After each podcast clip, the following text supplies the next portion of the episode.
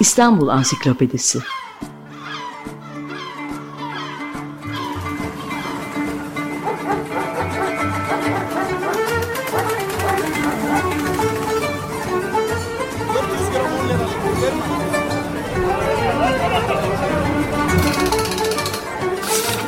İnsanlar, olaylar, mekanlar, gelenekler ve ihtiyaçlar üzerinden şehrin tarihinden sayfalar.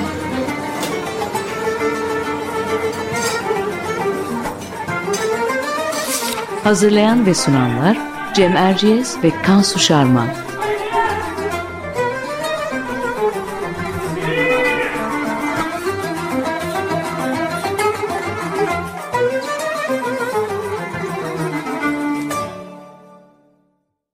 Merhaba, Cem Erciyes ben. Açık Radyo'da Kansu Şarman'la birlikte hazırladığımız İstanbul Ansiklopedisi'nin yeni bir programındayız. Bu hafta programımızda İstanbul'un ilk fotoğraf stüdyolarından Sebah Juaye'yi konuşacağız. Konuğumuz fotoğrafhanenin ortaklarından Polikarp Juaye'nin torunlarından Fabrizio Caseretto. Hoş geldiniz Fabrizio Bey. Hoş bulduk Cem Bey, hoş bulduk Kansu Bey. Fabrizio Caseretto uzun yıllardır e, Sebah Juaye fotoğrafhanesi üzerine çalışıyor. Sergi ve panellere katılıp anlatıyor fotoğrafhanenin tarihini fotoğrafhanenin ürünü olan işte dış mekan fotoğrafları, cam negatifler, e, stüdyo fotoğrafları ve panoramalardan oluşan yüzlerce parçalık bir arşivi bir araya getirmiş. Önümüzdeki aylarda bu arşivden yararlanarak, değerlendirerek hazırladığı e, bir kitap Türkiye İş Bankası Kültür Yayınları tarafından e, yayınlanacak. Özel ve güzel bir kitap olacağını tahmin ediyoruz. Biz her hafta olduğu gibi kansüre kısa bir giriş yapıp sonra sözü konuğumuza bırakacağız. E, bu konuya şöyle giriş yapabiliriz tabii. Tanzimatın, Tanzimat'ın sonrasında modernleşme döneminde başta bugünkü İstiklal Caddesi yani Grand Rue de Pera olmak üzere fotoğraf stüdyoları açılmaya başladı İstanbul'da. Başta Müslümanlar ve Museviler fotoğrafçılıkla pek ilgilenmediği için uzun yıllar bu mesleği Rumlar, Ermeniler ve Levantenler yaptı. Osmanlı'da ilk fotoğraf stüdyosu 1845 yılında İtalyan Carlo ve Giovanni Naya kardeşler tarafından açıldığı bilinir. 8 ee, Haziran tarihli Ceride Havadis gazetesinde bu e, fotoğrafhanenin açıldığı duyurulmuş. Buradan biliyoruz bunu. Bir Osmanlı tebaası tarafından ilk stüdyo ise 1850 yılında Rum asıllı Basil Kargopulo tarafından Pera'da açılmış. Bir Müslüman tarafından açılan ilk fotoğrafhane ise Rahmizade Bahattin tarafından Resna adıyla 1910'da Babari'de açılmış. Peki Sabah Joaye bu fotoğrafçıların arasında nerede? Onu da senden alalım Kansu ister misin, istersen. Teşekkür ederim Cem. Ee, Osmanlı dönemin fotoğrafçıları denildiğinde birkaç fotoğrafhane özellikle öne çıkıyor. Ee, Abdullah biraderler, Febus, e, Bergren, Kargopulo, Gülmez biraderler veya Apollon fotoğrafhanesi ve tabii Sebah Joaye en önde olan stüdyolar. Bizim konumuz olan Sebah Joaillier ise önce Pascal Sebah tarafından kurulmuş, ardından uzun yıllar birlikte çalıştığı Polikarp Joaillier ile ortak olup Sebah Joaillier olarak devam etmiş. Ee, çok önemli bir fotoğrafhane Sabah Joaillier, Sebah Joaillier çünkü e, hem dış mekan çekimleri hem stüdyo fotoğrafları Osmanlı başkentini ve Osmanlı coğrafyasının e, önemli şehirlerini kapsıyor. Ayrıca dönemin iç ve dış tüm yayınlarında e, fotoğraflarına sıkça rastladığımız bir stüdyo. Sebah Joye stüdyosu. E, şimdi hikayeyi daha ayrıntılı öğrenmek için Fabrizio Casaretto'ya dönmek istiyorum. E, Fabrizio Bey e, nasıl başladınız aile arşivinizi araştırmaya? E, malzeme toplamayı hangi yollarla yapıyorsunuz ve şu an ne büyüklükte bir arşive sahip oldunuz? Oradan başlayalım. Evet, teşekkür ediyorum yine her ikinizde de bu e, davet için. E, tabii ilginç bir konu benim açımdan çünkü ailemi ilgilendiren bir e, aile mirası söz konusu. E, ne zaman başladım bu konuyla ilgilenmeye? E, aslında çocukken evde böyle bir fotoğrafhane konusu geçerdi ama hiç üzerine durulmaz böyle foto sabah denirdi işte fotoğraf denirdi vesaire. Fakat asıl e, ilgi alanım e, 30'lu yaşlarımdaydı ki bir gün e, bizim mezarlıkta bir e, durum vardı. Annem de yanımdaydı.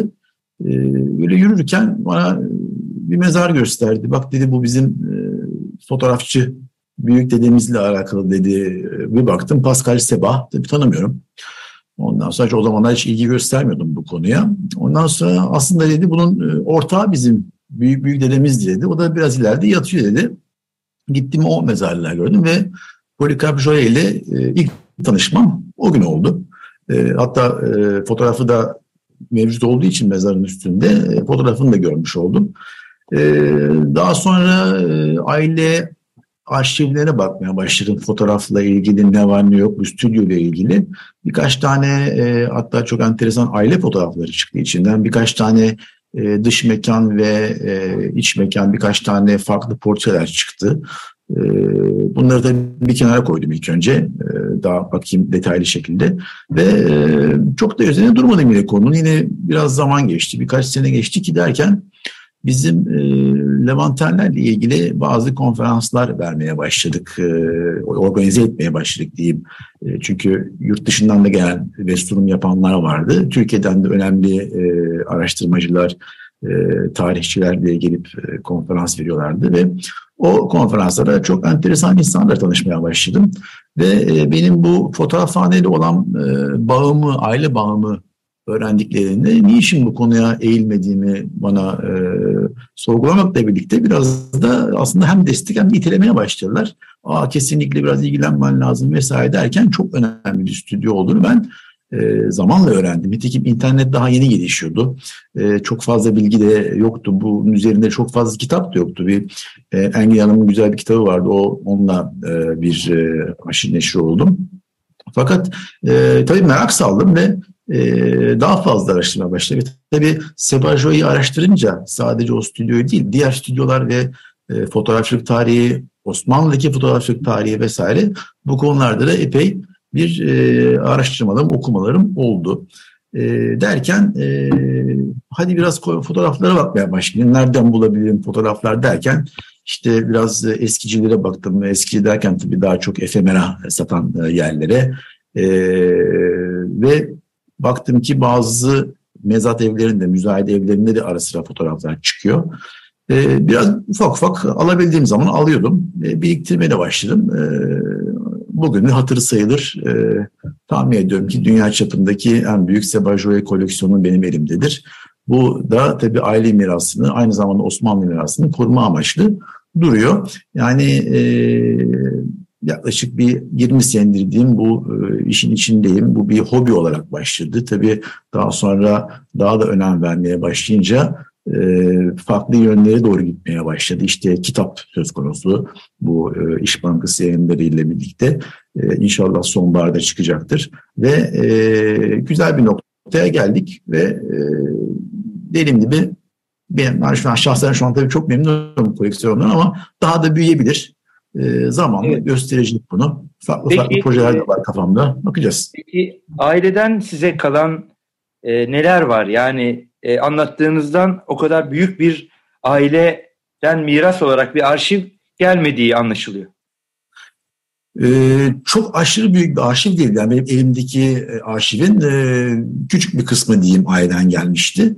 E, ama tabii onun içerisinde sadece e, stüdyonun çektiği ve turistik amaçlı sattıkları e, işte dış mekanlar, binalar, sokak tipleri, o tip e, e, ürünler fazla çıkmadı. Az bir miktar vardı ama özellikle aile bireyleriyle ilgili çok önemli e, fotoğraflar vardı ki bunlar Tam bir tanesi özellikle e, kitapta ilk defa e, gün yüzüne çıkacak. E, Polikarp Joya'nın kendi bir fotoğrafı yani mezarlıktaki fotoğrafın haricinde henüz daha kimsenin görmemiş olduğu bir e, fotoğraf var. İnşallah onu da kitapla birlikte birkaç hafta sonra e, herkes e, kitabı edinecek olan kişiler bunu görecektir.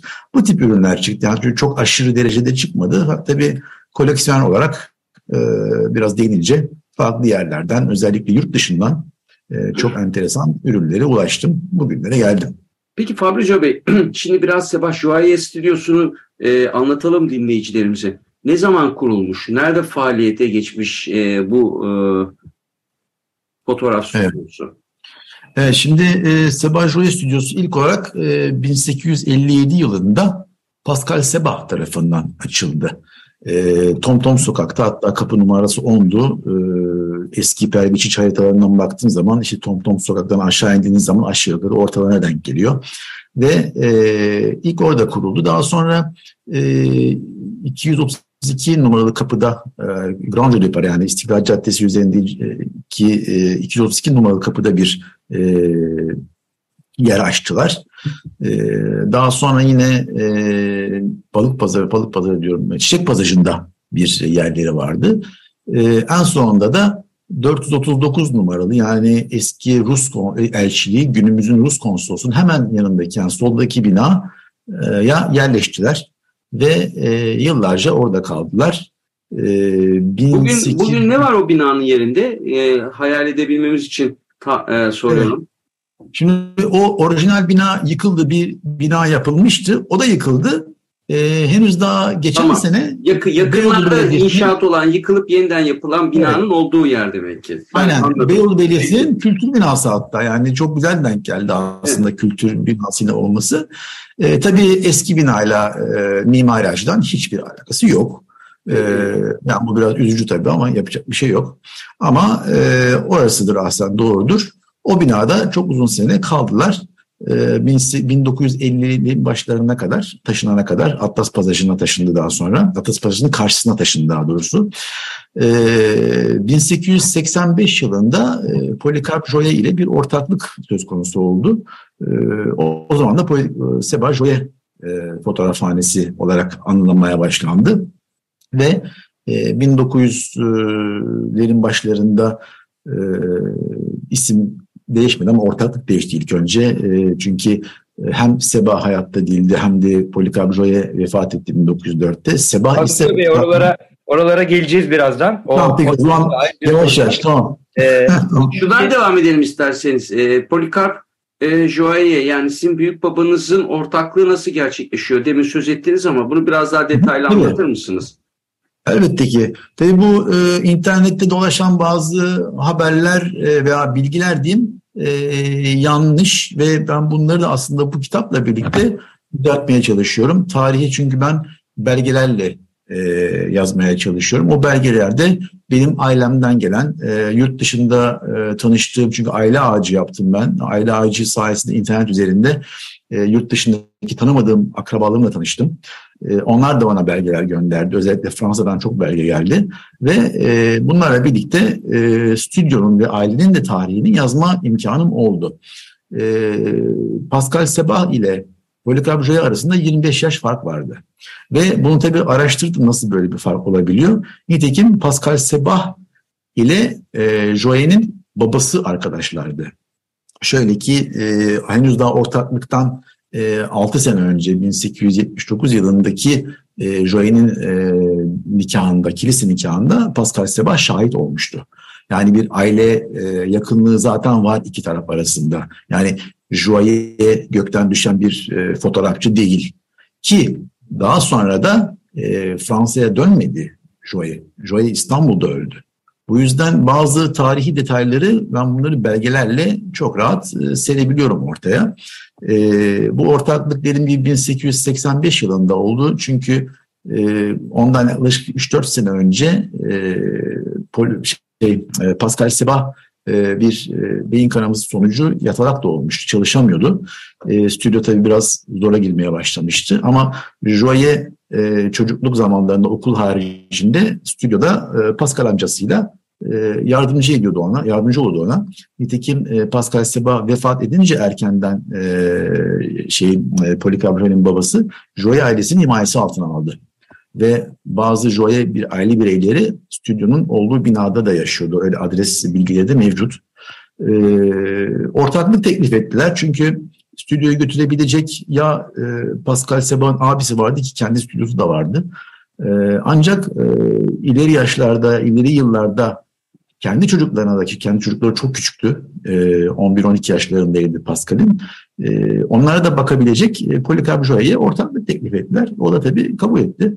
Nitekim Seba Joye 1885 yılında başlayıp 86 yılında da henüz bir sene sonra Pascal Seba vefat etti.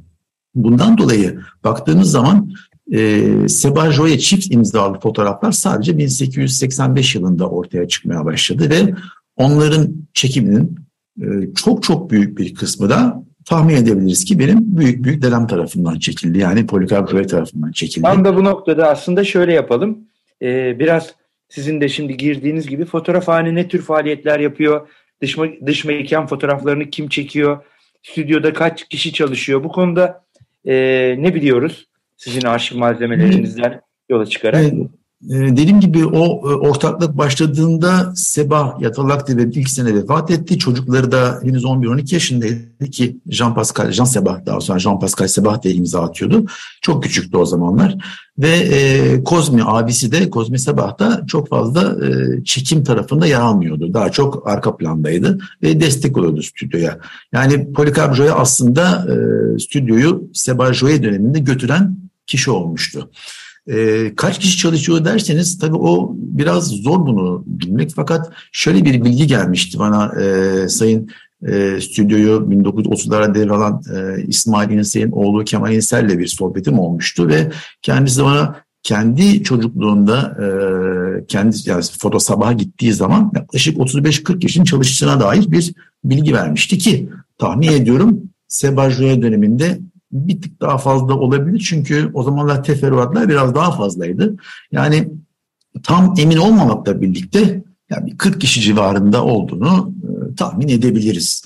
E, neler üretiyorlardı? E, tabii ki bu tip fotoğrafhaneler genelde ilk önce e, kabin portreleri, işte o vesikalık tipi veyahut da farklı pozlarla, teatral pozlarla çekilen e, stüdyodaki e, fotoğrafları çekerlerdi ki bu genelde çatı katında olurdu çünkü ışık olmadığı için elektrik ışıktan güneş ışığından faydalanmak için stüdyo çekimleri çatı katında cam mekan ve e, perdelerle ışığı ayarlanan mekanlar e, yapılıyordu ve oradan çekilirdi. Dışarıda ise havanın müsait olduğu vakitlerde e, dış mekan işte manzara işte Boğaz olsun eski İstanbul olsun sokak tipleri olsun ki çok enteresan o zamanlar meslekler vardı. E, panorama olsun işte birkaç tane fotoğrafın yan yana geldiği panoramalar ki bugün cep telefonuyla bastığınız zaman zırt diye çekiyor. O zamanlar öyle değildi çok daha zordu. E, bu tip e, çekimler vardı. Ha, bunun haricinde fotoğraf haricinde ne ürünler vardı? E, cam pozitifler var mesela. Pozitif camlar bu slaytlar gibi yani bir o zamanlar sihirli fener denilen bir alete koyuluyordu ve duvara veya bir ekran yansıtıyordunuz. O fotoğrafı ekranda görüyordunuz. E, o tip şeyler vardı. E, başka kartpostalleri fotoğraf basımı sadece 1895 yılında başladı. Daha önce fotoğraf basılmıyordu kartpostallara. Orada da tabii e, dışarıdaki bazı editör işte Fuchterman gibi, Monmarchi gibi editörlerde bu tip kartpostallar e, anlaşma çerçevesinde basılıyordu. E, böyle farklı farklı ürünler. E, tabii özel çekimler de yapılıyordu bu arada. Yani e, özel mesela e, belki soracaksınızdır diye tahmin ediyorum. E, saraya da bazı özel çekimler yapıldı. Evet, ve oraya geliyorum. Onlar da vardı. Evet şöyle hazır söylemişken de gelelim. E, şimdi e, Dönem fotoğrafhanelerinin bir kısmı saray fotoğrafçısı olarak da anılıyor. Sebah Şuayiye fotoğrafhanesinin Osmanlı Sarayı ile ilişkileri nasıl? Sultan Abdülhamit dönemi, Sultan Abdülhamit'in fotoğrafa meraklı olduğunu biliyoruz. Örneğin Yıldız Arşivinde Sebah Şuayiye fotoğrafları da var mı? Oradan devam edelim. Tabii ki. Şimdi Sebah Joy'un aslında e, saraya yakınlığı nereden kaynaklanıyor diye soru e, aslında soracak olursam bu e, Osman Hamdi tarafından kaynaklanıyor. Osman Hamdi ile Pascal Seba arasında çok ciddi bir arkadaşlık, bir yakınlık, bir dostluk vardı. Nitekim e, Osman Hamdi resimlerinde kendi çizme istediği pozu fotoğraf olarak veriyor o kıyafetle ve Seba onu çekiyor ve o fotoğrafı resimlerde büyüterek kullanıyor. Bunun birkaç tane örneği mevcut. Bunlar çok rahat verilebilir. Ee, Osman Hamdi olan yakınlığı tabii belki en uç noktasına e, 1873'teki Viyana Fuarı'yla birlikte e, vardı. Şöyle ki e, Elbisiye Osmaniye kitabını e, Osman Hamdi ve Maria Dorane tekstini Fransızca yazıp içindeki 74 adet fotoğrafı Seba, Pascal Seba kendi e, stüdyosunda çekti. Bu farklı vilayetlerdeki değişik etnik e, kökenli insanların kendi öz kıyafetleriyle çekilen pozlarıydı ve çok çok müthiş ve değerli bir kitaptır. Günümüzde bulmak biraz zordur, çok nadirdir. Ve tabii o Osman e, Osman Hamdi ile olan bu ilişkiden dolayı da saraya da yakınlaşmaya başladılar. E, sarayda e, özellikle e, 1893 senesinde Abdülhamit'in e, talebiyle, tabii talep deyince emir oluyor, e, bir iki tane albüm çektiler. Nitekim o sorunuza cevap olarak iki tane albüm mevcut o e, koleksiyonda. E, o zamanki vilayetlerin e, zannedersem 30-31 tane var tam hatırlamıyorum rakamı. E, mekteplerin dıştan çekimi yani mektep binalarının dıştan çekimi. Diğer albüm ise o mekteplerde okuyan iki öğrencinin okul kıyafetiyle mektep kıyafetiyle çekilmiş fotoğrafları mevcut. Yani bu iki albüm o e, Abdülhamit e, arşivlerinde mevcuttur. Peki e, Fabrizio Bey bu e, dış çekimler diyoruz. Epey bahsettiniz. Mesela panoramalardan bahsettiniz. E, ne, ne, ne tür panoramalar çekmişler? E, hani Osmanlı coğrafyasını muhtemelen sadece Konstant yani İstanbul'u e, temsil eden fotoğraflar çektiklerini biliyorum ben. E, Kariye Camii'ni, Ayasofya'yı çektiklerini biliyorum. Bunun dışında e, nereleri çektiklerine dair de bize biraz bilgi verebilir misiniz? Tabii ki tabii bunlar e, biraz özel çekimlere giriyor. Şöyle ki e, panorama deyince ilk akla gelen tahmin ediyorum ki Galata Kulesi'nden çekilmiş 10 tane fotoğrafın yan yana dizildiği 3,5 metre boyundaki panoramadır. Bu başka stüdyolar da buna benzer fotoğraflar çek, panorama çekti. Zannedersem e, Belgren'de var yanılmıyorsam. E, Abdullah biraderlerinde var evet. Abdullah olabilir. E, bu e, panorama tabii çok meşhurdur. E, bunun haricinde bir de e, Beyazıt Kulesi'nden çekilmiş yani Yangın Kulesi'nden çekilmiş olan diğer taraftan çekilmiş bir panorama. Yine aynı boyutlarda 10 tane 10, 10 kareli ve yine 3,5 metre boyutunda. Tabii bunların kısa versiyonları da var. Daha küçük boyutları da basıldı. Ee, bunun haricinde iki tane daha panorama, üç tane daha panorama mevcut. Bir tanesi Ayasofya içinden meşhur bir e, fotoğrafları vardır Ayasofya içi. E, onu aslında altı tane farklı fotoğrafın birleşimiyle daha büyük boyutta panorama olarak basıldı. E, diğer iki e, panoramada bir tanesi e, zamanında Robert Kolej'den denilen yer aslında bugünkü e, Boğaziçi Üniversitesi'nin olduğu yerden bir boğaz manzarası altı tane fotoğraflı. Bir de e, tahmin ediyorum ki e, dünyadaki en nadir eserlerden bir tanesi Sebajo'ya ait olan ve benim şansıma koleksiyonlara mevcut. E, Çamlıca Tepesi'nden çekilmiş altılı bir e, fotoğraf var. Avrupa yakasına doğru çekilmiş. O tabii çok nadide bir eser.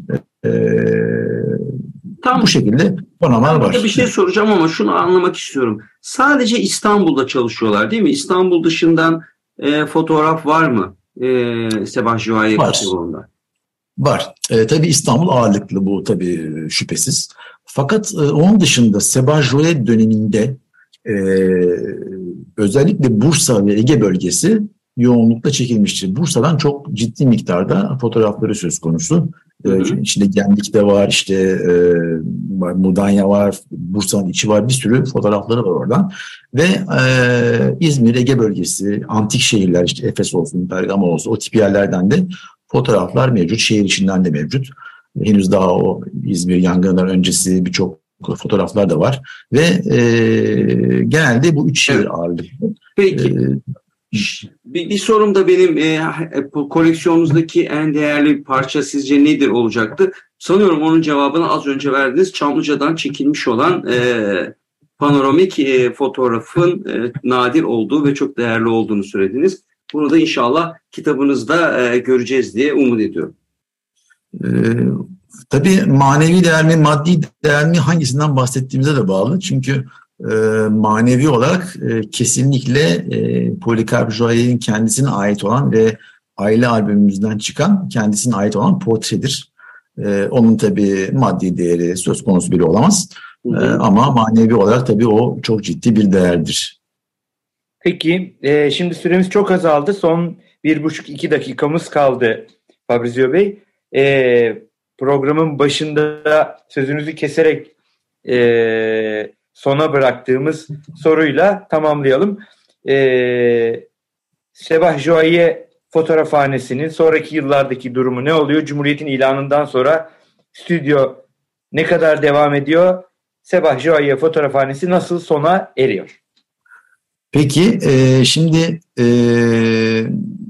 bin, dediğim gibi 1886 yılında Seba vefat etti. 1904'te Polikarp Joya vefat etti. 1908 yılında İskender ailesi e, Ermeni kökenli bir ailedir. E, ortak oldu e, Agop İskender ve oğlu Bedros. E, orada da sadece e, Jean Pascal Sebah, Jean Sebah vardı gerçi Pascal yok ama o P'yi de kullandı fotoğraflarında ki daha çok Mısır'da yaşadı daha sonra oldu. Mısır'daki fotoğrafların çoğundur ve e, 1930'larda İnsel ailesi devreye girdi. E, stüdyoyu aldılar. Başta ortaklardı İskenderlerle. Ondan sonra kendileri devam ettiler. E, fotoğraf hanenin ismi de Foto Sabah oldu. 1934. E, 1952 yılında taşındılar ki birçok yerde orada kapandı diye geçiyor ama halbuki taşınmaydı o sadece. Atlas Pasajı'nın karşısına taşındılar ve 1974 senesinde de kapandı. 100 yılı aşkın yaklaşık 110 7 16 yıl öyle bir şey yapıyor zannedersem o kadar e, bir, bir asırı aşkın sürede yaşamını sonlandırdı. Peki e, çok teşekkür ediyoruz Fabrizio Casaretto. Şimdi ben teşekkür e, ediyorum. E, çok önemli bir konu gerçekten.